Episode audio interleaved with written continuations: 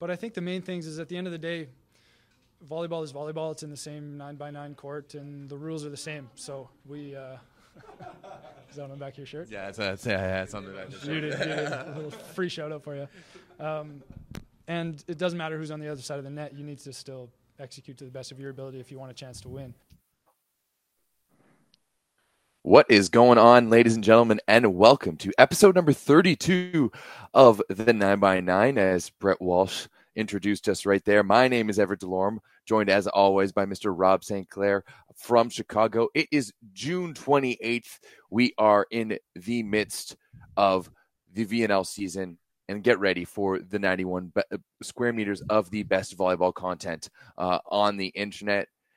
Rob, first and foremost, how's it going? How are you? Good to see you. Thanks, buddy. You as well. Uh, I'm great.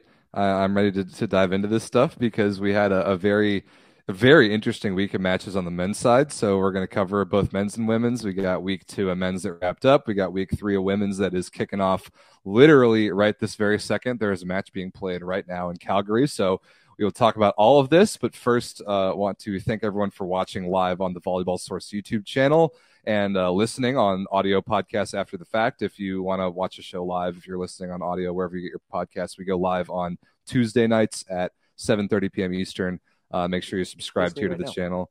And yeah, oh yeah, yeah, got, got to give the shout outs because we have the Volleyball Source Discord that is popping off. We got some new viewers here in this show. If guys, real quick, if you are watching and if you haven't liked this channel yet, make sure you yeah. smash that like button, as the uh, old school YouTubers uh, would say. But Rob, let's just jump into it. Do it. We are two thirds done of the the VNL on both sides. Let's just consider that we got this this last third, despite what today happened on on the women's side. We know a lot more uh, now. There's and it's hey, first and foremost, congratulations to your United States of America. You guys are sitting right up there at six and two uh, at the top of the table. Looks like you guys are going uh, going to the going to playoffs, but some big matches this week and so, some big results going down. Um, wh- where do, where do you want to? What result do you think is the biggest result from this week? Hmm, I think that the single biggest match that I watched was Japan versus Italy. Uh, that that was we we talked about it on last week's show. Uh, we're talking about men's right now, by the way. We'll get into women's later. Japan versus Italy on the men's side. We talked about Japan's week one, which was in Brazil. They had a pretty easy schedule. They didn't have to play Brazil. They uh, lost in five to the USA's B team. I think they beat Slovenia. They beat the Netherlands. Like they had a pretty soft schedule week one. We were curious to see how in week two they would come to the Philippines and play against a couple really, really good teams. And their first chance, Japan got Italy, and they beat them in five. And that was a crazy good match, uh, super high level. The the it was kind of a roller coaster because Ran Takahashi, who was just outstanding in that one, uh, injured himself slightly in a way that I don't think I've ever seen before.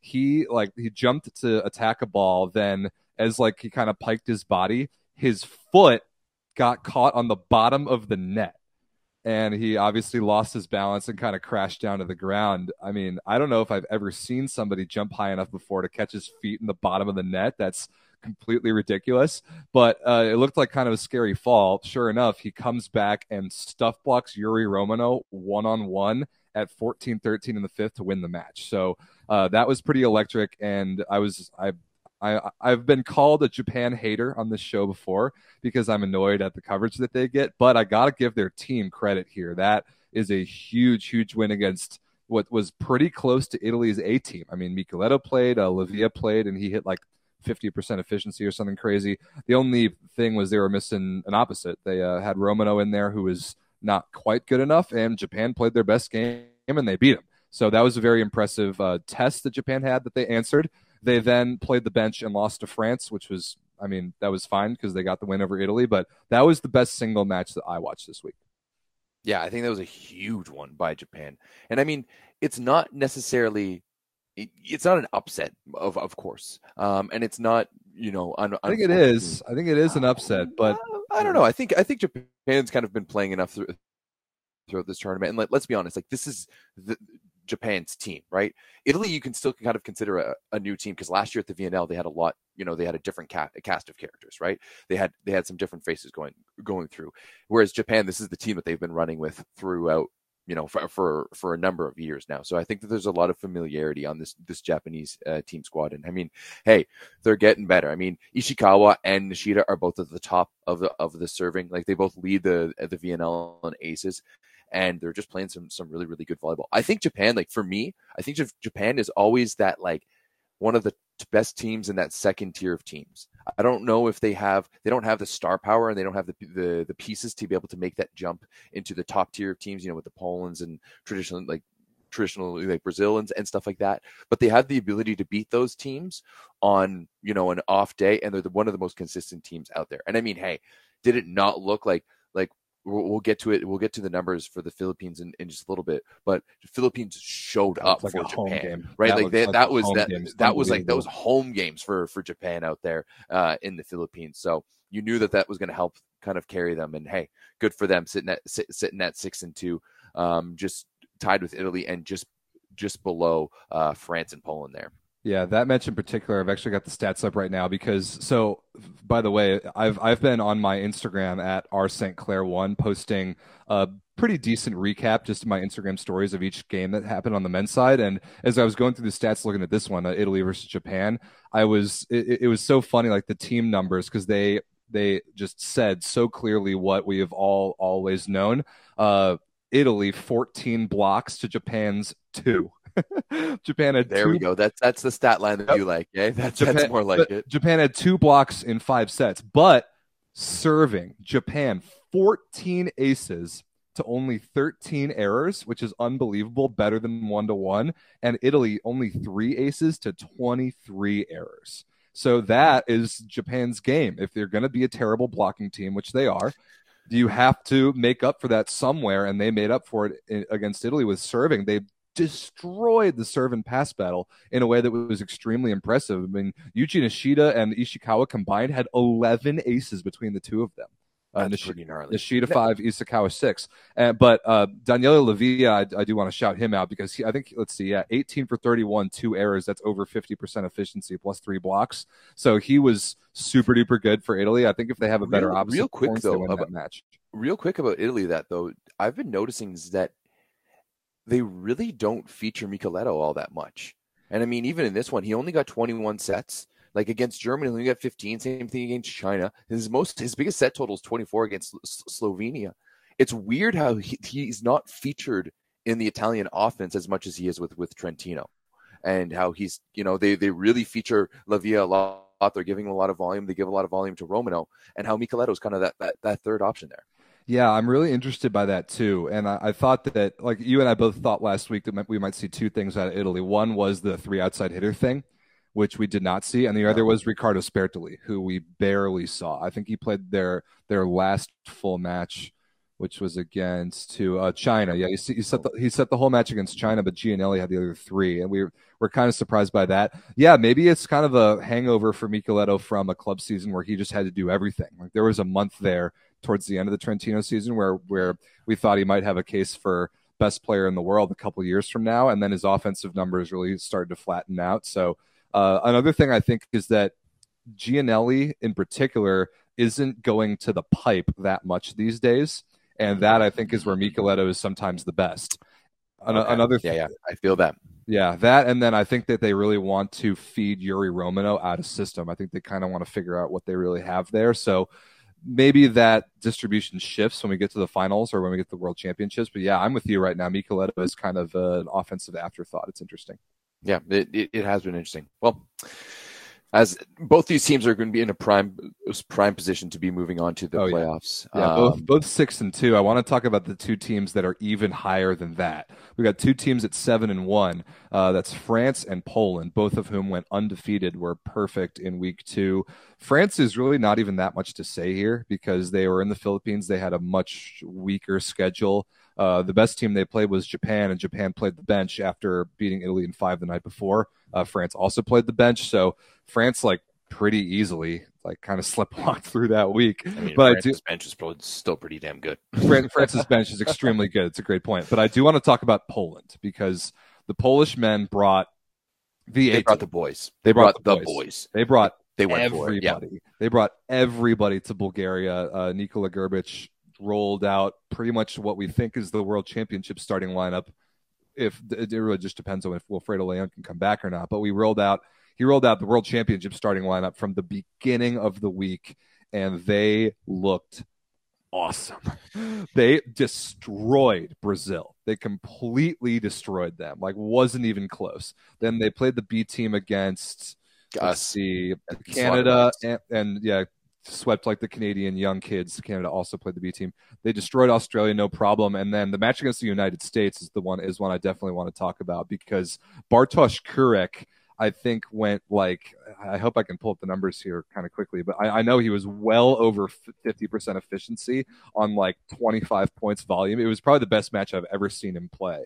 And even though he was that good, the rest of the team was good but not great. The USA, who took the first set, had chances in sets two, three, and four. Uh, ended up losing the match three to one, but all three of those sets, two, three, and four, were tied at 20 to 20. All three of them and Poland was able to get it done in all three.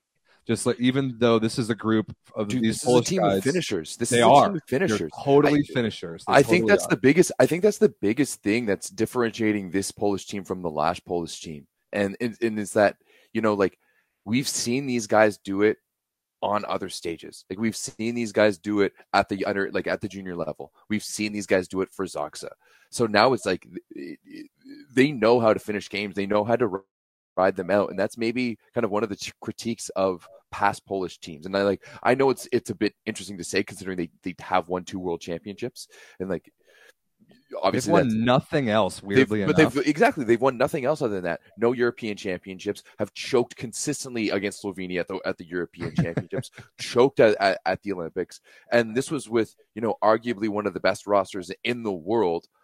But this this this core group of guys that they have here and you know, as you mentioned, like they really relied on Bartosz Kurek for that. But to me, it's all of those other guys around him. It's the Semeniuks, it's the Śliwkas, it's the Januszes who know how to get the job done in those moments. And then all you need to do is dish it and let Bartosz Kurek swing away because that's what he does best. And to be honest, like he has to be ranked as one of the best pure attackers we've ever seen in the sport of volleyball.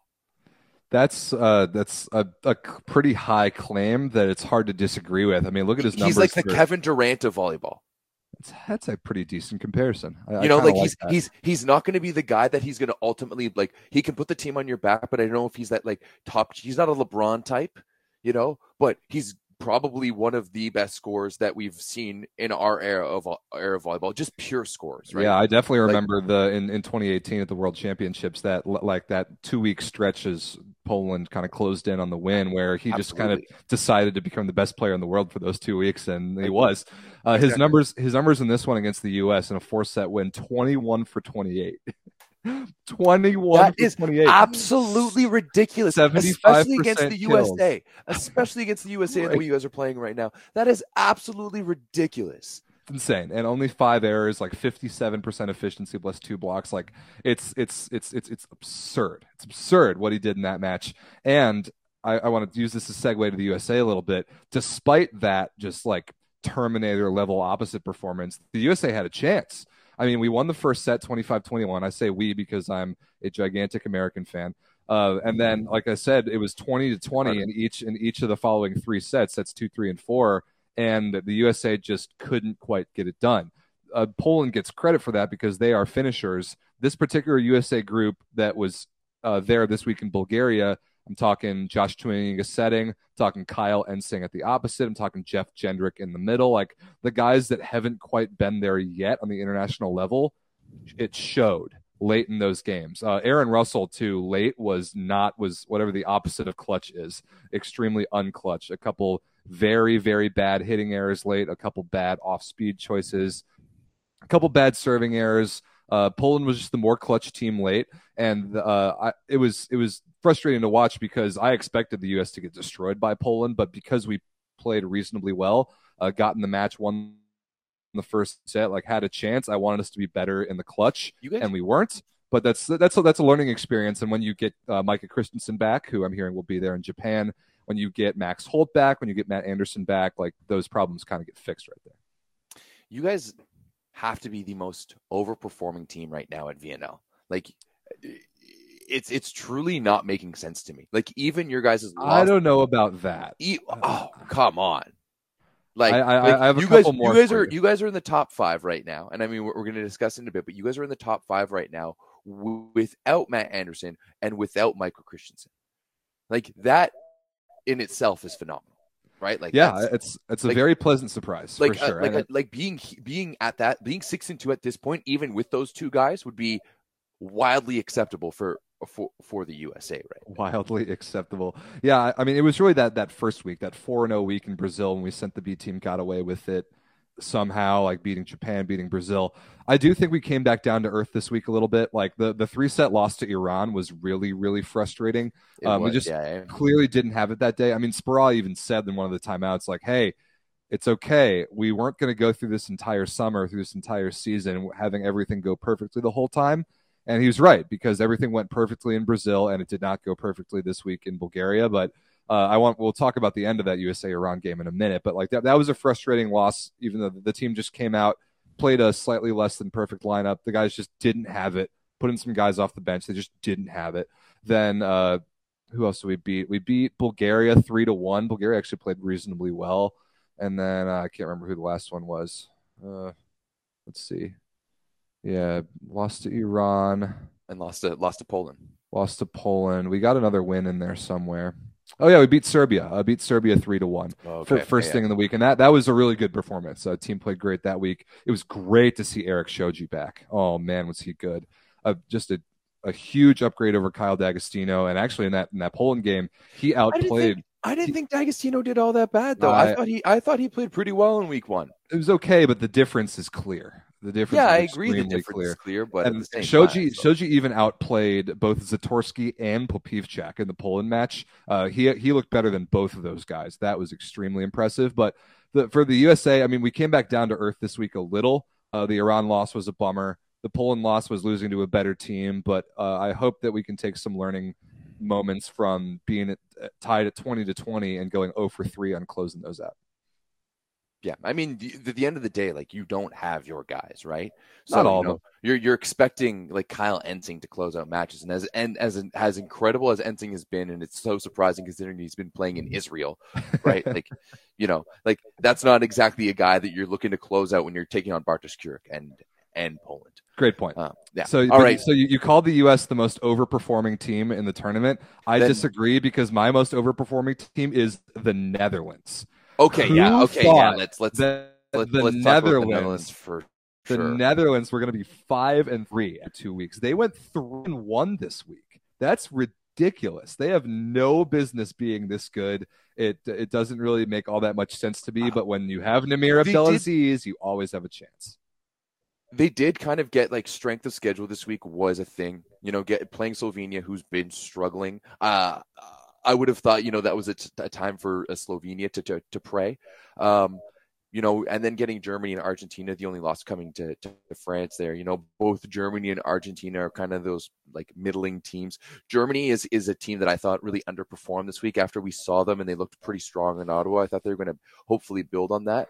But I yeah, think they we- went zero and four. yeah, which but I really but I also think too that we discussed it that you know that was a very good version of the German team we saw, and that they don't really get much better from that. Right, you can't really insert any guys into that that roster that are really going to change things. Um, and a lot of those guys are pretty battle tested internationally. However, the sa- same thing can't be said for the Netherlands. And I think that this is a as a very new team, and you got young guys like Twinstra who are getting used to this international Yeah. international style of game.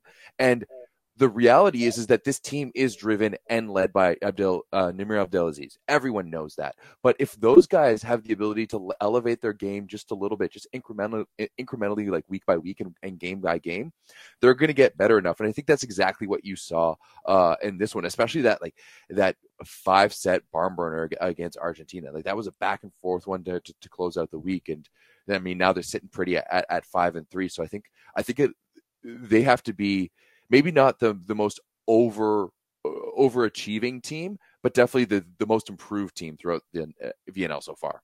Most improved is a good way to say it. I do think you're right. They got a little bit of an easier schedule in week two, and I'm curious to see because their their week three schedule they get China, they get Bulgaria. Both of those are extremely winnable and might be good enough for them to make the playoffs. But then they have Poland and Italy, and uh, that that's two L's right there. At least I would certainly think. So I think Pol- I, I think Italy, depending on because if Italy's sitting pretty uh, at the top and they're they're in the playoffs, it, it, it doesn't really matter. Well, Italy is in the playoffs, and this is important to note for the standings. So Italy are hosting the finals on the men's Oh, side yeah, in, exactly. in Bologna, So- and all that matters for Italy is that they need to be in the top eight.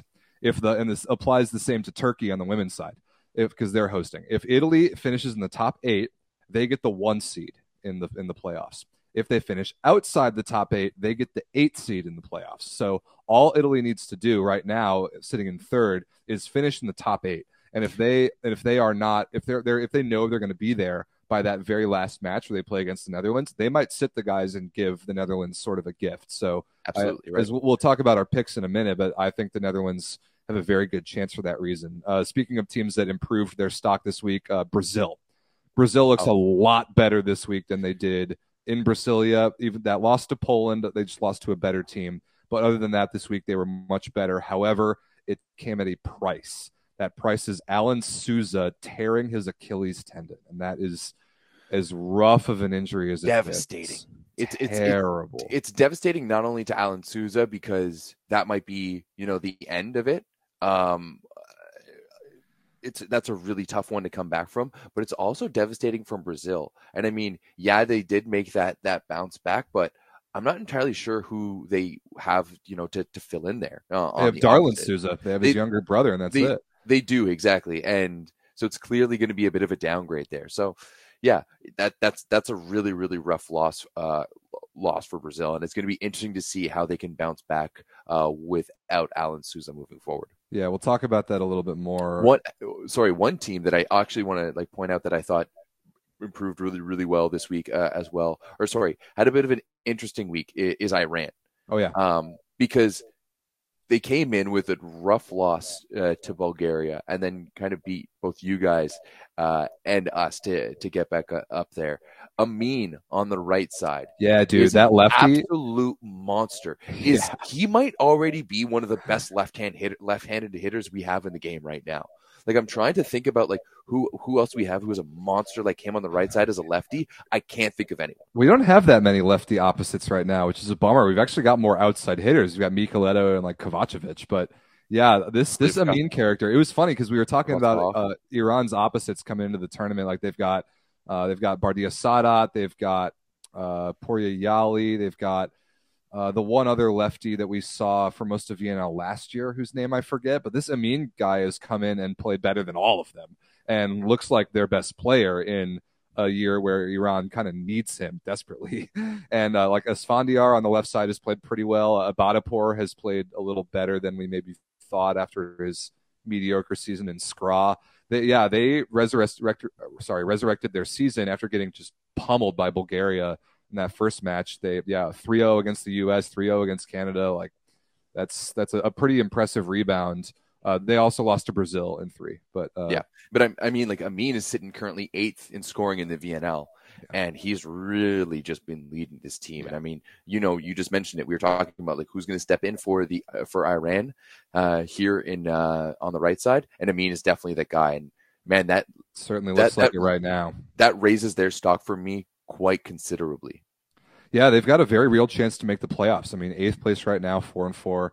Uh, let me see who, who do they have? Who do they have next week? Uh, Iran has Poland, Italy, Slovenia, Serbia. So that's a pretty tough schedule. Uh, they have Poland and Italy early, where those two teams might still be playing their guys. Then Slovenia and Serbia will both be desperately fighting for playoff spots. So if Iran's going to get there, they're really going to earn it. Yeah, absolutely. It's going to be man. That race to the playoffs is going to Oh, be yeah. Tight. Speaking of the race to the playoffs, I think we can yeah. kind of cover both Serbia and Slovenia. Uh, Serbia got up to four and four, but they've played so many five setters that their point total isn't as high. And Slovenia just kind of continues to struggle. I mean, they they got just pummeled by Italy, not even close. Uh, lost to Japan, not particularly close. I think they beat they beat Argentina, and then what was the last one? Uh, lost to the Netherlands, like one and three for Slovenia. That I don't think they're going to make the playoffs as of right now. I don't think so either. Just the way that they've been playing too, like they're really missing that magic. um, that that they had before. They were always a team that played so well together. Um, and they, they supported each other, like just little things like you know covering and, and and defense and stuff like that. And it just hasn't translated so far to this team, and they just seem discombobulated when they play, which is so weird because they have Mark Lebedew at the helm. Um, so there's just there's just something not connecting right now for for Slovenia. Obviously, I can't be the one to, to say what it what it is or anything like that, but uh, yeah, a big the, a big miss for for Slovenia right now, especially considering the the success that they had at the VNL last year, the success that they've had at you know the European Championships over the past number of years. Uh, I was really expecting to see them kind of take a step up, and they've almost taken a step back here. Yeah, they have, which which is disappointing. I'm ex- I'm exactly there with you. Uh, Serbia, on the other hand, uh, another two and two week. It's it's funny because we saw them in, in Ottawa and thought like, wow, this team is a lot better than we thought they were going to be. Then they roll into Bulgaria with pretty much the A team. They had Podrascanin, they had Lisinac, they had Atanasijevic, who was pretty good, and they go two and two again. So they lost to the USA, they lost to Brazil.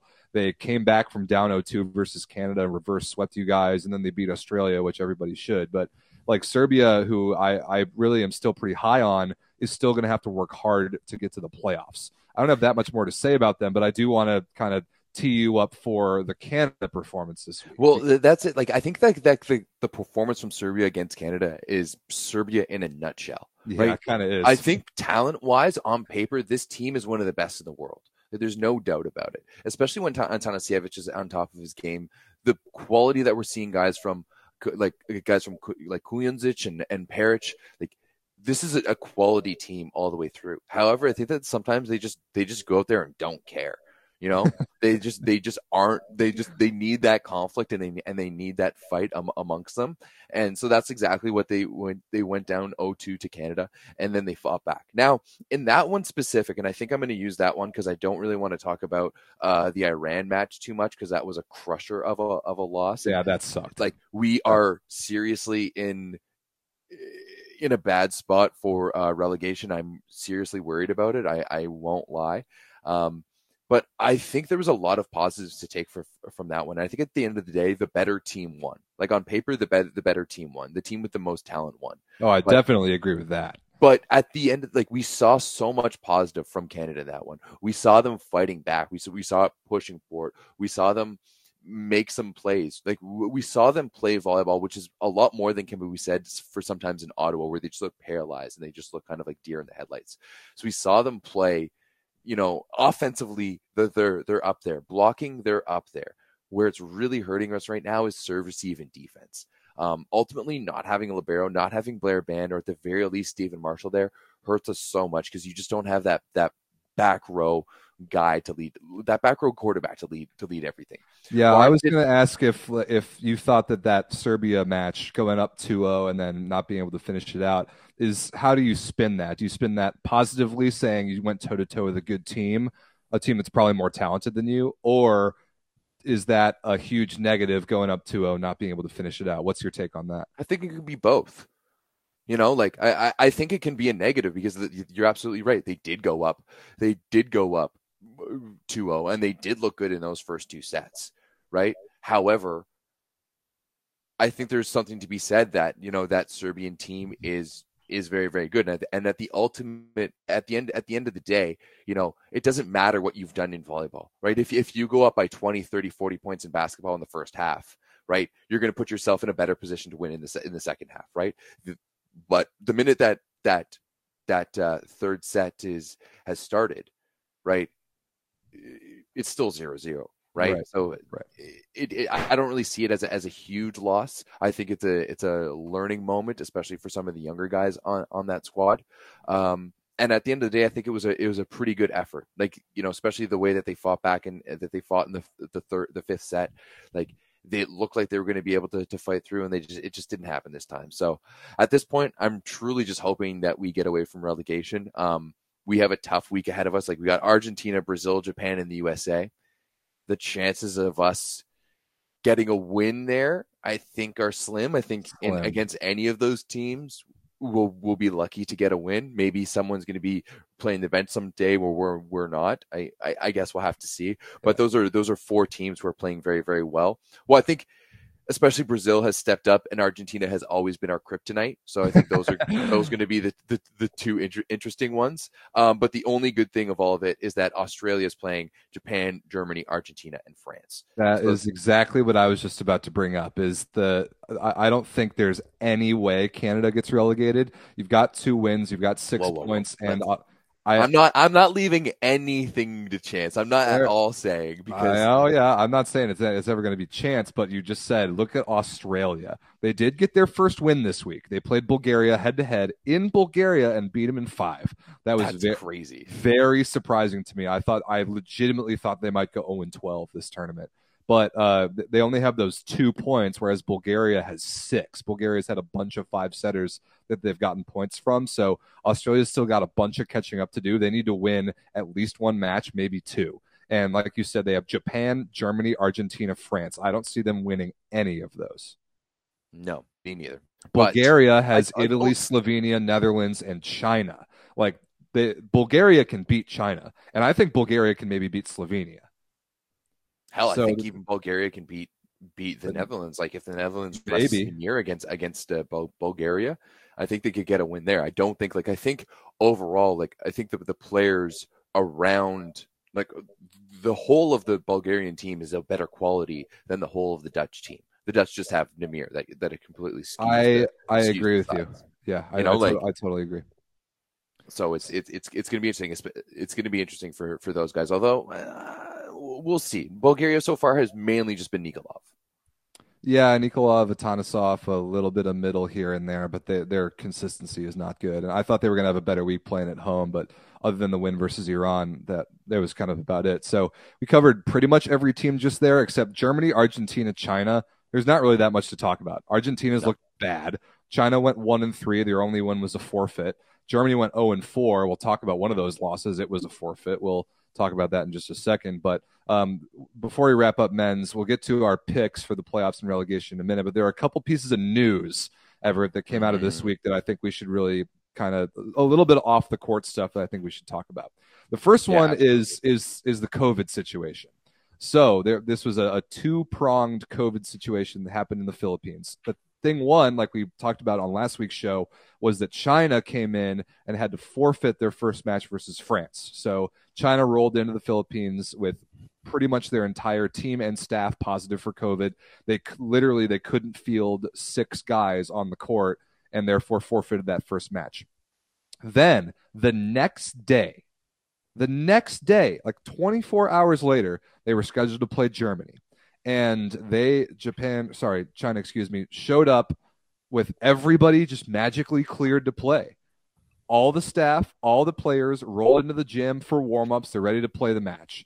Germany, who is supposed to play them, are like, wait a minute, how is that possible? How did they all miss yesterday's match and all got cleared? Like, and by by getting cleared, we've kind of grown to assume that that means tested negative. How did they all test negative within 24 hours. How is this match going to be played? This is crazy. So Germany petitioned the FIVB saying, we need to see negative PCR test results from this team. Otherwise, we need to postpone this match. The FIVB said, nope, we're not going to PCR test them. We're not going to postpone the match. If you don't want to play it, you're going to forfeit it. And Germany said, well, this is unreasonable. We shouldn't play this match. It might hurt us later if we get COVID. We will uh, therefore accept the forfeit. So China, the day after forfeiting a match because of COVID, gets a forfeited win because they may or may not have still had COVID and the other team just refused to play against them. I think this was extremely poorly handled. Everett, what is your take on this? Extremely poorly handled. There's no reason that they should be playing in the gym at this point. And I mean, let's be honest. COVID is all is all but over. We're learning to live with it. It's just the reality of it. But if they're going to be testing for it, then those rules should be applied and those rules should be followed. Let's be honest. If this was another team, like if, if this was Canada sick with COVID, do you think that would have been allowed? Like, Absolutely do, do, not. do you think that that would have been all right? Argentina, right? If it's if it's a team other than China, or if it's if it's a team other than one of the big teams, this wouldn't this wouldn't be allowed, right? And maybe too, the FIVB saw this as like, hey, this is a chance for China to get a win and not get relegated. This is a, ch- a chance for, for China to get like, you know, because that's that's a straight up three points, and now they're outside of that window of relegation realistically, right? So to me, it's it's a huge miss by the FIVB to have not like they they didn't even they didn't even come out with like a, a thing of like why why the fact they like like what evidence was there to suggest that China was healthy right? Did they come back with with healthy tests? Where did they get those healthy tests? What happened to the positive ones from the day before, right? Like, like Di Giorgi uh, catches COVID in Ottawa and has to stay in a hotel room for ten days, but China can be in the uh, uh, can China can play the the the game the very next day. I don't get it. There's no consistency here. None. I, I'm totally with you. If you're going to test for this still, then you've got to adhere to whatever regulations you have set. I think that we we're we are looking for transparency and didn't get it on two things. One is what does cleared mean? Because it says there like cleared by local authorities. Chinese athletes were cleared by local authorities after testing positive for COVID-19. If cleared means anything but tested negative, then there's a problem there. Uh, the other thing is why why wasn't this why was there no other consideration than forcing Germany to forfeit this match? Like they clearly have some very real concerns. Why were those not even remotely listened to? I think this is uh, extremely poorly handled. Might well Germany went 0 and 3 the rest of the week in addition to this forfeit, but that might kill their playoff chances and that sucks. And I think I think that's completely unfair. So uh, and it's especially too when you think about the greater implications of all of it that there's um, that there's you know uh, ranking points on the line and that that ultimately has you know consequences with uh, qualifications for the olympics. Like there's a lot at stake for all of these matches and it's not it's definitely wasn't a decision that germany took lightly to forfeit these and the fact that they were put in that position by the fivb is just it's, it's just not okay. Yep totally agree. So the next thing that is also not okay is something that's near and dear to our hearts on this show. We have been on the side of the players ever since the beginning of this show in the fact that these players play too much volleyball. Way too. They just volleyball. play too much volleyball between club and way international. There's way too much volleyball played. So this is a statement from Bruno, uh, Bruno Rezende, like legendary Brazilian setter, after the match where I can't even remember which match it was. The Brazil one where Alan got hurt. Despite a great victory today, there is nothing to celebrate. We have two very sad news two injuries from teammates and friends of our team. One extremely serious one, which will probably need surgery and a long recovery time. That, and we, as we learned later, was uh, Alan tearing his Achilles. Mm-hmm. This is only just in our team because we know of other more and less serious injuries outside of uh, in other teams. So here is my outburst, says Bruno. So that the entities that care, volleyball players can understand. I mean, his English is a little broken, but you get the idea. This calendar is getting more and more insane, he says. Let the people who take care of our sport think about who makes this show happen, that being the players. We had this discussion a few years ago with some team captains, but we remain hostages without the due care and concern of those who manage the calendar. And he's absolutely right about this. We've talked about it so many times in this yeah. show. These guys, just guys and girls, do not get an off season. It is not fair and it's not reasonable.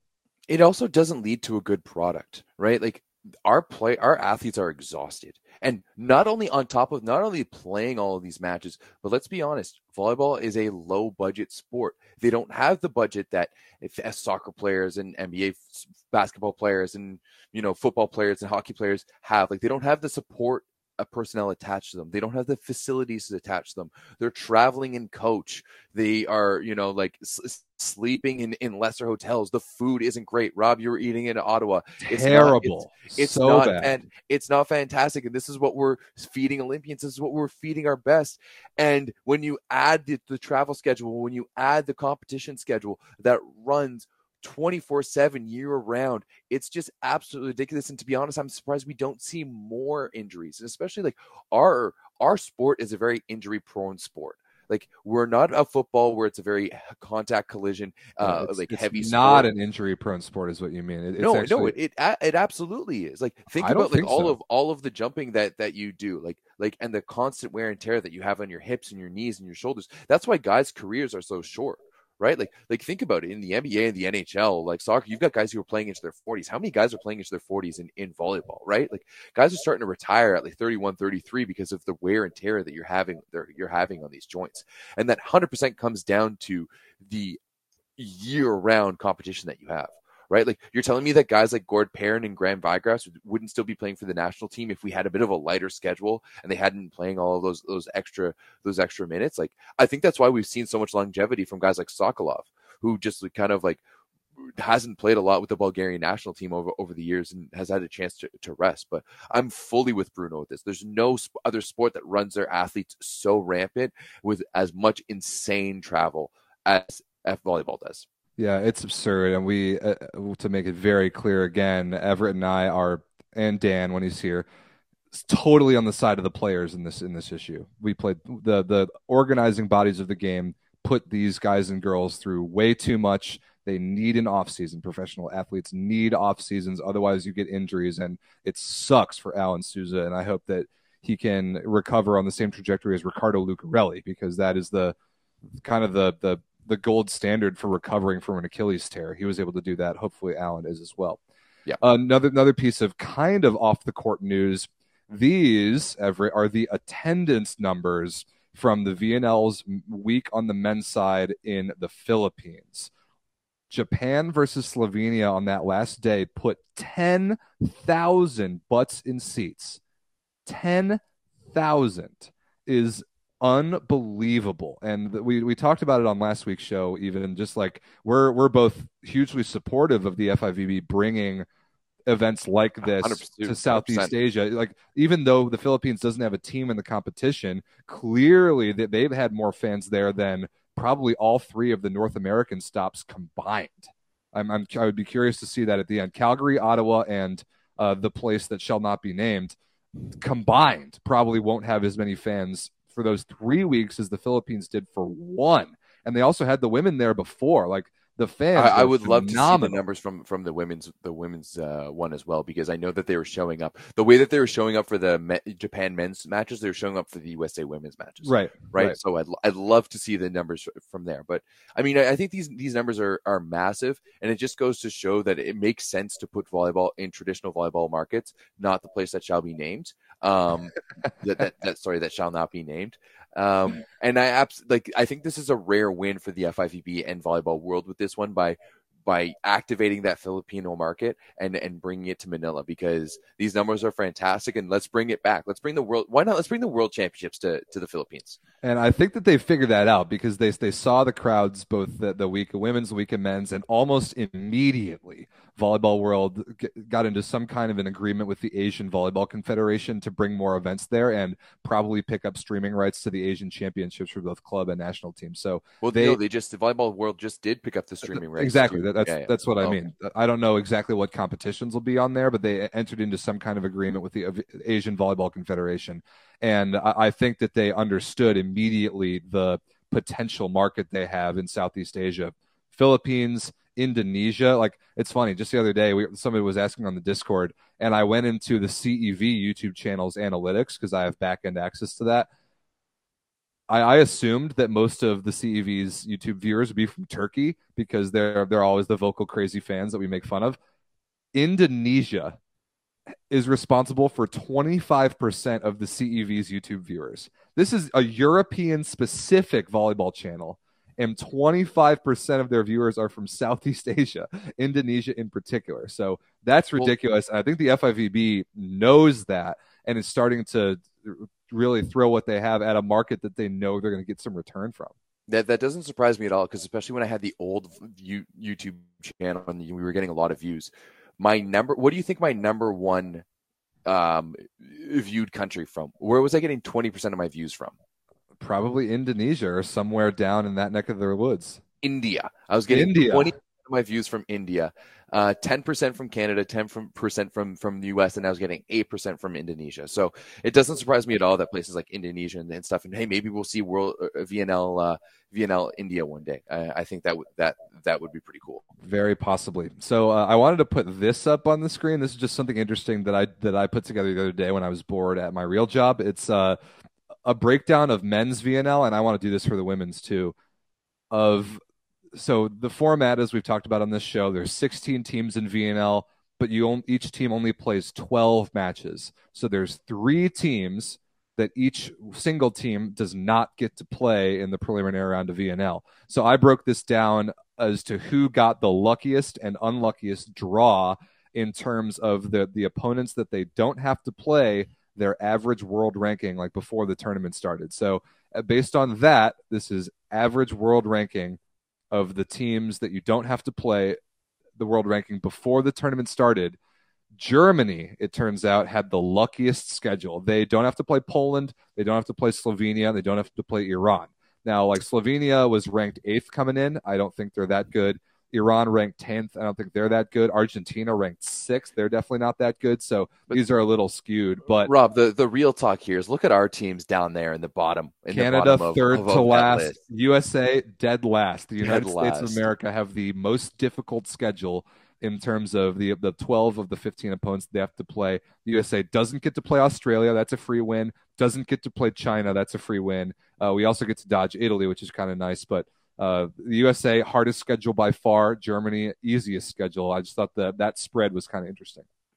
Yep, I, I agree. I mean, thanks for thanks thanks for breaking this down. This is something we had talked about a, a little bit in Ottawa uh, about the, the strength of schedule, and I think that's exactly why you're seeing. You know, we talked about it with the Netherlands earlier, how they have had that that easier um, thing. I think you really have to look at Bulgaria here and kind of scratch your head because Yeah. third to last. They've only got one win. They just played a home weekend where they're only able to pull out one win and they had to finish off against Australia, who's the other worst team, and you're still in the bottom there. So I think that's that's a big miss for Australia, and I think maybe a red flag for kind of of Bulgarian volleyball fans and, and everything. But uh, at the end of the day, it is what it is. You're never going to be able to create a perfectly balanced schedule. Uh, but it is a little bit suspicious how some teams currently uh, get easier schedules and, and other good ones get uh, get a little bit harder ones. Yep. So just wanted to put that together. I'll do the same for the women. We can talk about it on next week's show. Real Uh, quick, Rob. Oh, okay. Are we gonna?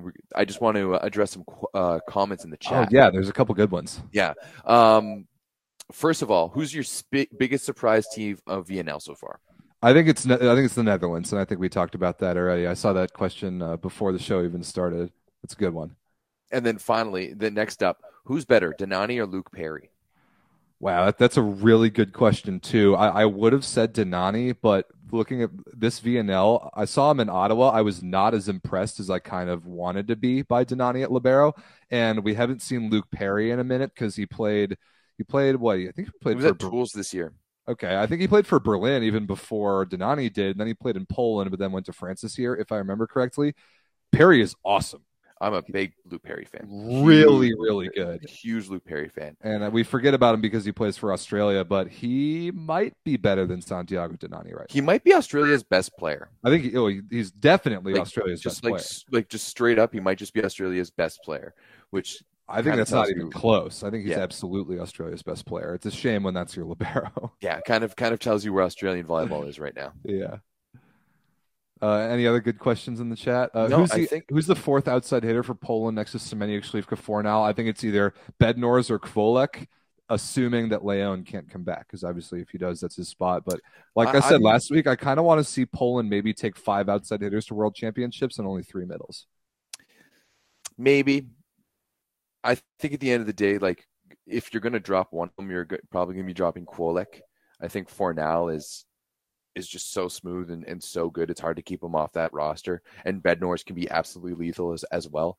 And if you have Śliwka, Semeniuk, Bednorz, and Fornal, like I don't know if there's a better outside hitter combination in the world, right? Other than that, like that's I would take- It is, but I would take Kwolek over Bednorz, and the reason why is because I think Bednorz and Fornal are two similar types of players, and uh, Kwolek is has more utility as the fourth guy on the roster. Bring him in as a serving sub, bring him in as a defensive sub to pass like three rotations in the backcourt. Like he's he's a guy that you can plug in and play in a limited role. I think a little more than Bednorz because I think Bednorz and Fornal are a little too similar. So if it were me, I'm not. Uh, I'm not convinced he's that much better of a passer than Fornal if he is at all.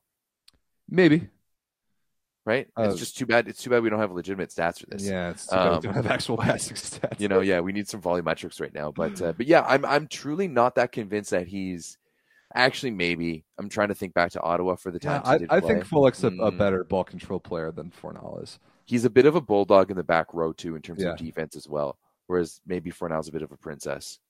So uh, but that's actually I, I love both of those two just kind of personality summaries. Fullock kind of plays like a bulldog. Fornal kind of plays like a princess. I Well, like it's it's funny too. I, I even talked to Grbić about it in one of my interviews because he was like talking to Fornal a lot. Uh, and there was that one night where Fornal missed like eight serves, like eight out of his, like, eight out Yeah, eight eight of eleven 11. serves, and it, it sounded like he was really hurt by that. And so him and Grbić were, were having these conversations about it. Um, but yeah, like it does it does seem to me like he's like he, he gets a little moody sometimes. You know, like it, it, it just seems like he's he's the, he's that type of player, phenomenal player, Yeah. but uh, may may get a little bit moody sometimes. All right, a couple more things. We we got to move on to the women because the women are playing literally right now. Uh, one thing that I need to rant about a little bit is the ending of the USA versus Iran match from last week. It is the first time, Everett, I have ever in volleyball seen flopping. I love the sport of volleyball, and one of the many reasons why is that flopping is not a thing. Soccer, worst sport on the planet, unwatchable, so Easy. dumb, Easy. terrible, absolutely horrible product because a guy gets touched and rolls around screaming like a baby for five minutes. Basketball, flopping is a huge, huge problem. Really frustrating to watch. Volleyball is, is set up too, a lot of flopping in the NFL. There is not a lot of flopping in the NFL, but you, but you can influence some some of those like sort of pass interference calls, whatever. There's no there's no flopping in volleyball. At least there shouldn't be, but the second to last point of the match in Iran versus the USA, it's like 25-24 set 3 and um no, it's sorry, it's it's 25-25. It was it was tied. And uh, the USA had a free ball to go up 26-25 where these two Iranian guys who had just like chased down a ball that was almost shanked off a pass came back and collided. I think their left front and their like left back service sub maybe uh, ran into one another and it, they they they fell to the ground. Were on their way to get back up. I don't have the video. I wish I did. On their way to get back up to get back to the play until they saw the U.S. have a free ball opportunity to take the lead. Once they saw the U.S. had a free ball opportunity to take the lead, they stayed on the ground, rolled around for a little bit, and got the refs to blow, to blow the play dead. Which I was wondering if that's even in the rules. Apparently, it is. If, if a ref sees an injury like that, a player is like down and can't return to the play, he's supposed to call the play dead, which I didn't know. But those both of those players who were both rolling around on the ground only once they realized the USA had a free ball were allowed to stay in. They both got up, remained in the match, were perfectly fine the next play, didn't have to go to the bench, were totally fine. And then the next play, Iran wins the match in extra points. It was garbage. It's And it's it's it's Garbage. it's There's no just a Mickey it's a. Mickey Mouse play from volleyball. And like I'm, I'm using using volleyball in general because A, it was allowed by the referees. Right? And no one and it's not even something that they could like even in and go back and, and review. You know that they weren't gonna listen to John Speraw on that. Like there's no reasoning in, in, in that situation. Um but then furthermore, there's no repercussions for it right? It's not like it's it's not like there was an, an, an inquiry into the situation. It's not like there's a, a referee commission that's going to look at this and be like, oh, you know what, this is wrong. It's not like the FIVB is going to make a statement. No. Like, They didn't even make a statement about a team having to forfeit a game because the other team had COVID. They're not going to make a right, statement about it's this. it's just a compl- it's it's just once again, it's a very Mickey Mouse move for volleyball that this is that this is getting away and that they were that they were allowed to do that because, man, like just just play the game. None of this stuff. I fully was- believe. I fully believe. Like if you go down in soccer, which I fully disagree with you, by the way, saying that it's the worst sport ever. terrible. Um, right. But if you go down in soccer, you at least have to leave the pitch. Right. You have to like like you're given a certain amount of time, but if you're taking your time, then you have to leave the pitch, and then you're only brought back on when the referee allows it. Right. I think in that situation, if you stop a rally mid rally due to your injury, You're out. then you you should be out. Yep. Right. I And think it- you're out it- the it- set. it, it could be i wouldn't even say that i would even give them just like a free substitution you know a free substitution and you have two points to put the other guy back in without any any conflict, but you need to take them out right away. Like Yeah. it's absolutely ridiculous that they were allowed to just let get back in after flopping like that, and there was no issues whatsoever. Yeah, Now the, the the only the only thing I'll I'll say to the FIVB's credit on this is that this is the first time I've ever seen this happen. I've True. never seen somebody even consider flopping in volleyball because there's no like there's just no benefit for it until you just happen to notice the other team has a free ball, figure out you can stop the play if you fake an injury. I hope that something is done about this. I'm not convinced that something will be done about this, but I think what should be done is that if you get injured and you cause a, a rally to be stopped, you're out for the set. I think that's if it's an injury of that severity, you're out for the set. If you happen to be good, you can come back later on, come back in the next set. I think if you get hurt, you stop a rally, you're out for the set. That's what I would like to see.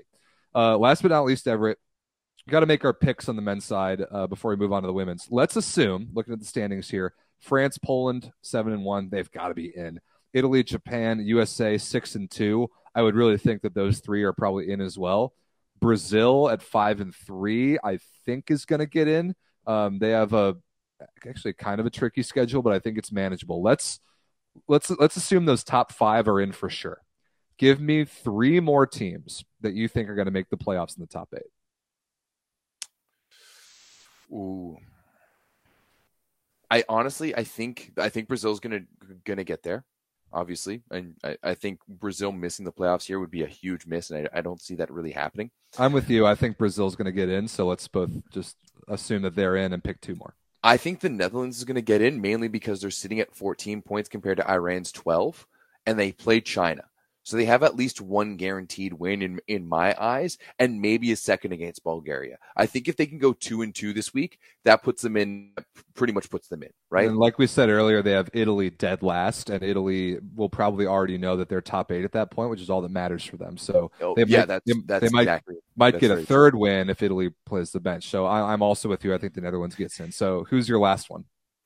See, so I'm I'm really going between Serbia and Iran at this point.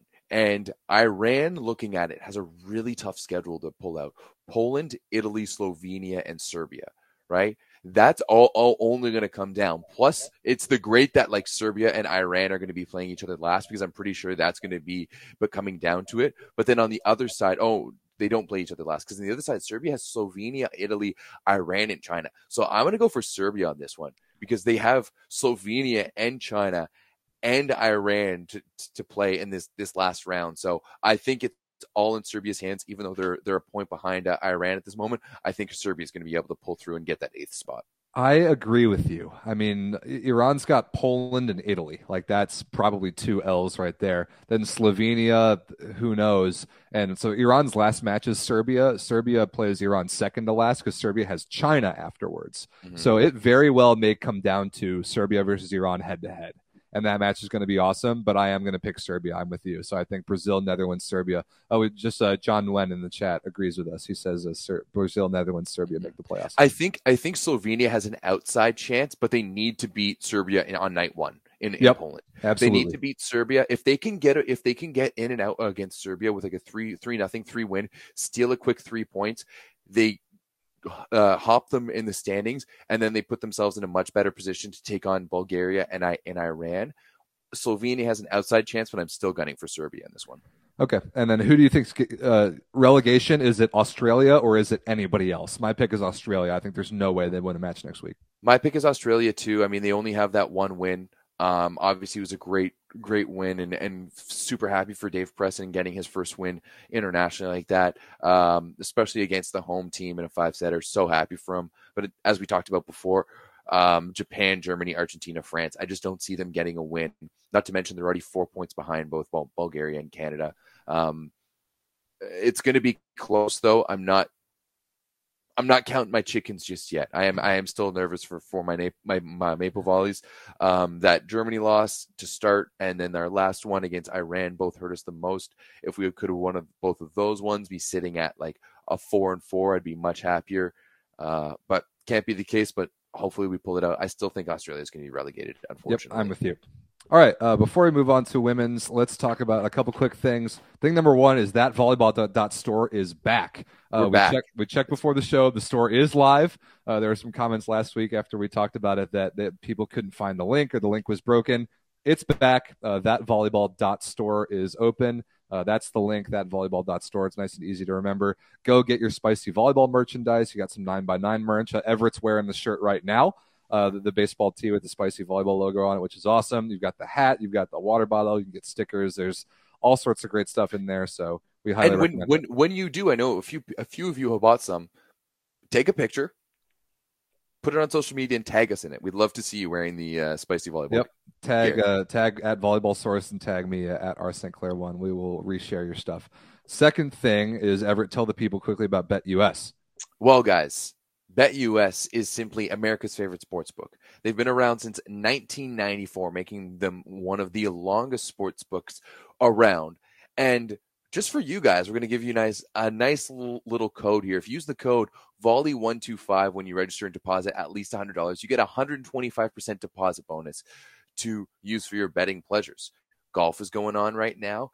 Wimbledon is is right in the thick of thick of it. Our good friend Claire Hanna is there covering it for TSN baseball has a million games a day to, to bet on as well too and some some crazy ass bets. So make sure you head over to BetUS use the code volley125 for 125% deposit bonus. It's literally free money. You deposit $100 you get 200 and 250 or 200 you uh, deposit $1000 get 2250 it's literally just free money so head on over to BetUS. You can use the link just down below here and use the code volley125 to get that deal Indeed. So, Everett, uh, last but not least, we've got to talk about women's VNL because it is week three. It is week three of women's VNL. We're almost done with the preliminary round. Uh, this time next week, we will know who the eight women's playoffs teams are. And uh, it's looking pretty similar to the men's, honestly, where we've got a few locks, a few teams that we really expect to get in, a couple tight teams right in the middle fighting for those last couple playoff spots and then uh, the relegation race is actually it's even more interesting on the women's side than the men's because Korea there, who's a hopeless 0 and 8 with zero points, uh, cannot be relegated. They are a core team. They have too much money to be relegated. So uh, the women's standings very very interesting. Here are the pools this week. Uh, going on in Sofia, Bulgaria, uh, hosting for the second week in a row. They had the men's last week. They've got women's right now. Uh, China, Brazil, the Dominican Republic, uh, Bulgaria, Thailand, Korea, Italy, and Poland. And the other site, which is very, very cool, we're back in Canada, boys and girls. Uh, Calgary hosting Women's VNL this week. Serbia, Germany, Canada, Turkey, Japan, Netherlands, Belgium, and the USA. So uh, back to the standings.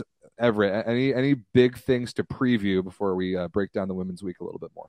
No, I mean I am in, I am very sad I'm not in Calgary right now. Yeah. It sucks that I don't get to watch the women's team play, but at the end of the day, it's a little expensive. Uh, Rob, too bad you didn't take that week as well. Rob, if you had gone, I would have come out to Calgary. I, I, oh, yeah? I would have I would have made it made it work just to come just to come hang out. That, they that uh, they offered it to me. Unfortunately, I have a real job. I I, I wanted to get that one men's yeah. week done. Uh, absolutely. I mean, but... it's it's unfortunate because the the commentary team that happens to be in Calgary is uh, rather pitiful, which is too bad. But uh, mm-hmm. it, it's it's cool that Calgary is hosting women's. Uh, I I hope that it is great. I hope that the Canadian Maple Volleys, the the women's Maple Volleys, can avoid getting relegated because that is a very serious concern for them right now. Bul- uh, Netherlands, Bulgaria, Germany, I think Belgium, Canada, and the Dominican Republic, like all six of those teams right there uh, the the bottom six that aren't Korea are all in very real danger of getting getting relegated, which is insane. Yeah, absolutely. And I mean, you're right. We are in a bit of a dangerous spot here, but I do like our chances, and I do like the way that we've been playing as well through for, through this tournament. I mean, it's crazy to me to see that the women's team is doing better than men's team. I never would have thought that to be happening, uh, but but it is. You know, it this this week is going to be a little bit interesting. I mean, I think I think the goal here is to go two and two. And I think that is very, very possible here. You got Turkey and Serbia first first up tonight. They're going to be playing Turkey. They're going to be taking them on in about an hour and a half. Obviously, we'll be watching that one, uh, and then they're going to be taking on Serbia on Friday. Let's be honest, Turkey, one of the best teams in the world. They were my pick to win win this VNL on the women's side. Obviously, not doing that great, only sitting at five and three, but still they've got world class talent. And then same same thing with Serbia once again also sitting at five and three, and you've got when you got uh, athletes like Tijana Boskovic, like you know that, that, that they're going to be able to play unless one of those teams sits their starters, which I don't see Turkey doing. Maybe Serbia. Boskovic is not on the roster at all this VNL. Okay, so yeah, no, you're right. You're right. Vulnerability there, but I agree with you. Turkey, but, but still, like yeah, Serbia is is looking at like Serbia has has athletes everywhere, right? So it's, it's not it's not a worry. Germany and the Netherlands are the must win matches, right? Because a those are the other teams that are chasing you right now for relegation. Actually, just looking at it, I, I was wrong. Germany and the Netherlands are both core teams. I was I'm surprised about both of them. So oh, neither neither Germany nor the Netherlands can get relegated. The, the the challenger teams are Bulgaria, Belgium Canada, Dominican Republic, and Poland, believe it or not. So those wow. are the teams trying not to get relegated. Bulgaria right now uh, in in last, at least coming into the week, but earlier today in Bulgaria, uh, Bulgaria completely destroyed, like just dismantled the Dominican Republic 3-0, like not even close. So now I've we we talked about the Dominican Republic. They had a terrible week one, a good bounce back week two have started off week three uh, pretty brutal, getting just smoked by the host who's who they're trying to outpace for relegation. So the Dominican Republic could be in danger there as well. So there's there's a lot going on in that relegation race. Yeah, I, I think for us, I mean, we did beat Germany last year at the VNL, so there's already that precedent. I think that's a team that you know, and that we did that without out Alexa Gray. Um, and then I, I, think the Netherlands is also another winnable match uh, match as well for, for for sure for this team. I I'm interested to see how they play at home right? Because we've always seen with the men's team that there's maybe a little bit of trepidation. Like this is a team that has, eh, I mean, I can't remember the last time they played at home. It was like Montreal in 2019 for the qualifier for the Challenger Cup. Like that's that's legitimately the last time, right? So it's it's been a minute since this team has played on on Canadian soil.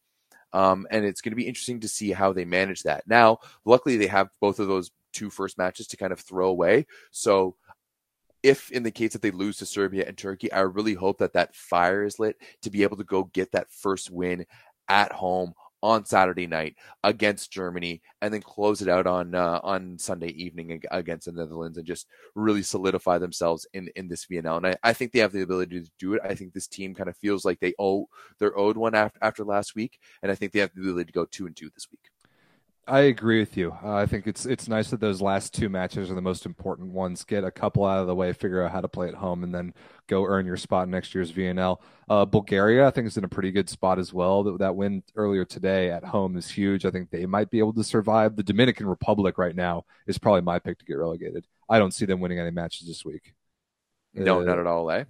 No, I don't, uh, I, don't, well, I don't even know if they're they're they're who they I'm, have left to play. I'm looking Thailand, right now. China, and, and Poland got got smoked by Bulgaria. That should have been their most winnable match. I don't think they'll beat Thailand. They don't even have close to the ball control to beat Thailand or China, and they're probably going to lose to Poland too because Poland's fighting for a playoff spot. So I, I think the the NORCECA darlings, who the NORCECA Instagram account posts about more than USA, Canada, and Cuba combined, uh, will probably get relegated out of this VNL.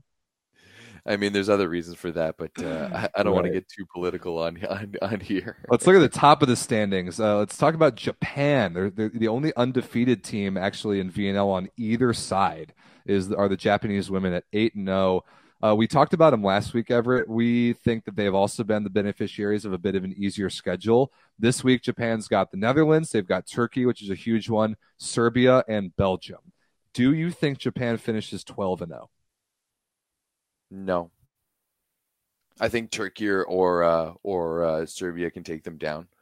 Um, but hey, I, I, I, guess we'll see. I mean, I think the the the women's being eight and zero oh is much more surprising to me than the men being six and two. That's agreed. Like, yeah, I agree. Way like you know, like women's volleyball in Japan is is still is still massive, but they don't have the same presence that the, the men's do on the on the world stage.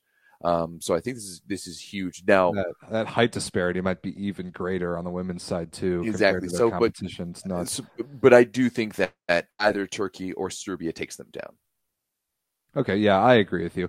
Um, since this is week three, uh, a couple teams that are really trying to push for the playoffs or starting to build towards the finals are starting to bring A teams. I was looking at rosters today. It's definitely Japan's A team. It's pretty much USA's A team. Uh, Jordan Poulter is back. Uh, Nice. We'll be we'll be making the trip to Canada, which is great. Uh, It's, it's been a while for Poulter, right? Because she got injured. yeah, she got injured towards the end of club season. This is her first action back since, so I'm excited to see that. It's Brazil's A team. It's Italy's A team. Paola Egonu is there. Uh, it's Turkey's A team. Uh, I think it's. I don't know that much about China without Zhu Ting, but I'm, I'm sure it's got to be their A team. Uh, it's everything Serbia can do, even without Tijana Boskovic. So the the playoff push is going to be a really interesting one here. A couple big matches this week. We talked about Turkey versus Japan on Friday. Turkey versus the USA on Saturday in Calgary is a big one. And then, uh, like Everett said, Canada versus Germany on both Germany and the Netherlands. And then Poland versus Bulgaria is one that I wrote down. That's on Sunday. That's the last match for both of those teams. Could mean Poland getting in the playoffs, and it could mean Bulgaria in Bulgaria not getting relegated. So uh, that's a really big one too to watch. Yeah, mm, I, I think all of those all of those ones are going to be going to be big to watch. I'm excited to watch Canada versus Turkey because I didn't really get to watch the women's team in the, the last week when they were playing at three in the morning and five in the morning in, in the Philippines. Yeah, the, the the times this week for North Americans are much friendlier. We got Bulgaria kind of in the morning. We got Canada in the evening. It's uh, it's nice. I like it. It- yeah, I, I I do as well. So there's a match going on literally right now. What's the Uh, score at? It is two to one Serbia. Uh, Serbia is up 22-17 in the fourth. So it's looking it's looking like they're going to close Germany out and further cement what looks like a playoff spot for Serbia, even without Boskovic, which is pretty impressive. Yeah, uh, 17-25. They actually lost the first, but then 25-16, 25-21, and then they're up by five in the fourth. So Serbia playing Germany in Calgary right now, and then the home team, uh, the women's Maple Volleys, at 10 p.m. Eastern against Turkey tonight. Yeah. Big one. Should should be a good one. Uh, I'm excited. All right, Rob, do you want to close it out with one of the weirdest pieces of news you and I have heard recently? Like you're you're yeah, yeah, because all right, let's let's just jump into it. So Take it away. Uh, as World of Volley reported yesterday, there is uh, has been a request made by the Chinese Volleyball Federation for their men's national team to join this season to join the French Ligue A and play as a member of the French Professional League in order to get ready for the 2024 Paris Olympics. Allegedly, they would train and play in Paris, and they would not be eligible for either playoffs or relegation. They would only be there for the regular season. Um, What? what? Of all the places, like I guess you get to go like live in Paris and play in Paris. Although I doubt like their athletes are going to have much autonomy to kind of do what they want. Like I think you're going to be able to like have days off and like go around Paris. I'm not entirely sure. Um, it's weird that they would pick the French league because I don't think that the French league necessarily is like the majority. Yeah, like they're the Olymp- defending Olympic champs, but other than Kevin Tillie and like Le Goff, most of those players play elsewhere right? They all play in in other countries. It's not the league that you're going to get the best. Like, I would even think that like Germany is slightly better than than France, and you can have you're at least you're getting to play, to play teams like Berlin. Um, it's just a weird thing to do, especially so far out. Not so far out, but still far out from the Olympics. If it, if it was the year before and they wanted to spend like, you know, tw- that, that 23 24 season playing in Paris and you get to be there in Paris and, and kind of get acclimatized to it, maybe that would make sense to me. But it's so far out. Like, are they going to do this next year as well? Like, Yeah, that, that, that's the crazy part. So I'm I'm reading through World of Volley's article right now. Uh, yeah, sure enough, the the the the the Chinese Volleyball Federation has contacted its French colleagues with a strange request, says the article, to accept its national team in the top flight league. And that's so weird. Um, apparently, China's willing to pay more than one million euro per season, which is incredible. And if I were China, or sorry, if I were the French league, I would take that in a heartbeat. And they would share facilities with Paris Volley, so they would play train in Paris. And you're right, like you said, uh, don't go to the playoffs, don't get relegated. But I mean, if they can do this for, I guess it would be two club seasons, and then immediately after that would be the the Paris Olympics. I mean, maybe the thing is though that China is by no means guaranteed to even qualify for the Paris Olympics. They're going to have to seriously increase their world ranking and play really, really well in that like qualifier tournament late in 2023 to have a chance to even go to the Olympics. So if that's what they're pushing for, they're going to need to get significantly better really, really fast. And maybe that playing in the LNV is the way to do that. This is one of the weirdest headlines I've ever seen. It's just it's just so random, and I mean you see it like like in in Germany, for example. Remember Hubner was telling us how they had the the Berlin VCO team. That's always like the best young players in in Germany to play in the Bundesliga, right? Which is and a great idea. Like, which is which is a fantastic idea. So it makes sense on the develop. Like, is Zhang Shuang going to be there? Like, are they going to be sending their their best athletes? Like, so like they're just they're just completely depriving the Chinese league of their best athletes. That's what I was going to say. Is are they going to take their best players out of their own domestic league because China has sense. a league? yeah, put them in France for the entire season. Like, how how do you select that? Are you going to pick your twelve Olympians now and make a club team out of them? Like, I'm. I, I'm really curious to follow along if this even like if if this even goes through. Although if I'm the French Federation and they're offering seven figures in euro, that's uh that's pretty enticing. The logistics are fascinating to me, so uh, we'll follow along with it for sure. Yeah, it's it's it's going to be interesting. I'm interested to see if they make it happen. It's again not guaranteed for this year. They said it's the possibility of the 22-23 season, but we'll see if it gets solidified uh, altogether. But man, would that be wild? Honestly, straight up though, if China did that, I would watch way more of the LNV. I would love to see how China stacks up against them. So interesting. Because don't we ask all the time, like, how would a great club team stack up against a great national team? 100%. We always want to know. This would be like a mediocre national team against a mediocre club team, but exactly. it would still be really fun. It would be it would be so much fun. It would just be interesting. Honestly, like that might be something. Like if they did that, I might have to take a trip to Paris and just go watch it myself. You want to come with? Want sure. to go do? Want to go do a nice little trip to Paris and uh, ch- check things out? Right, I've been cool. to Paris. A great city. I enjoyed it. I've never been to Paris, so yes, and and you're fluent in French, so you could be my tour guide. Yeah, but I have heard like things about how they treat like non-France French speakers there. So, yeah, um, the French league is the most competitive league. The best and worst teams are pretty in similar levels, not like Perugia versus Raven. That's fair. Do, so it's I like top to that. bottom a little narrower. There's not like the there's not the elites and there's not the thanks for participating like Ravenna this past year. I agree, but like where's China going to fit in with that? Like until China beat Brazil two weeks ago by a just a pure and utter miracle. I thought that China was going to be the worst team in this tournament. Uh, in Honestly, VNL.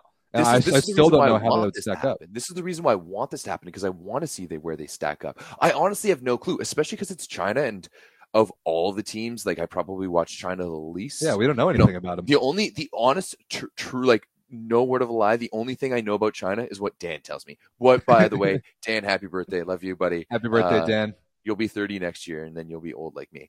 Um, uh, but yeah, like uh, the Dan is the only person I know who watches matches from China like that. So, oh yeah, uh, Zhang Jingyin is the guy. Uh, he wears 22. He's he's been their best player this VNL. He looks super good, but yeah, the rest of them, I'm with you. So yeah, it'd be interesting to see this. Uh, we'll we'll follow along with it. We'll we'll let you know on the show or in the Discord if it if that like if that gets further legitimized. Speaking of the Discord, before we wrap up, if you want to join 600 plus, it, it, we just got over 600 pretty recently. Other volleyball fans from literally all over the world who just chat and meme and joke and analyze and just do all this stuff about volleyball all the time, 24 7. You're going to want to join the Volleyball Source Discord. The link is in the description. Uh, we had some incredible work. Uh, Mama Shiba from Finland, our, our, our guy, broke down some super technical analytics from the Super Superliga season and put them in nice graphical form this past week. And we were all breaking down just how bad Ravenna was in every statistical category, and it was kind of fun. Uh, there, there's so much great stuff that we have insiders from every country, and then we have people who just make memes, like Two Jacks. I know you're watching. Uh, he, he's he's our resident referee, but also a world class meme maker. So uh, the Discord is a phenomenal place. We highly suggest that you join it. Um, so the link is in the description for that yeah. And then I think that's about it for this week's show, guys. It's uh, it's been a long one. Uh, Canada and Turkey is going to be going down at 10 p.m. Central Time, or sorry, 10 p.m. Mountain Time. Uh, no, 8 no, I think, Mountain Time. Yeah, I think it's 10, 10 p.m. Eastern. Eastern. Yeah, yeah, 10 uh, 10 p.m. Eastern. So make sure to check check that out.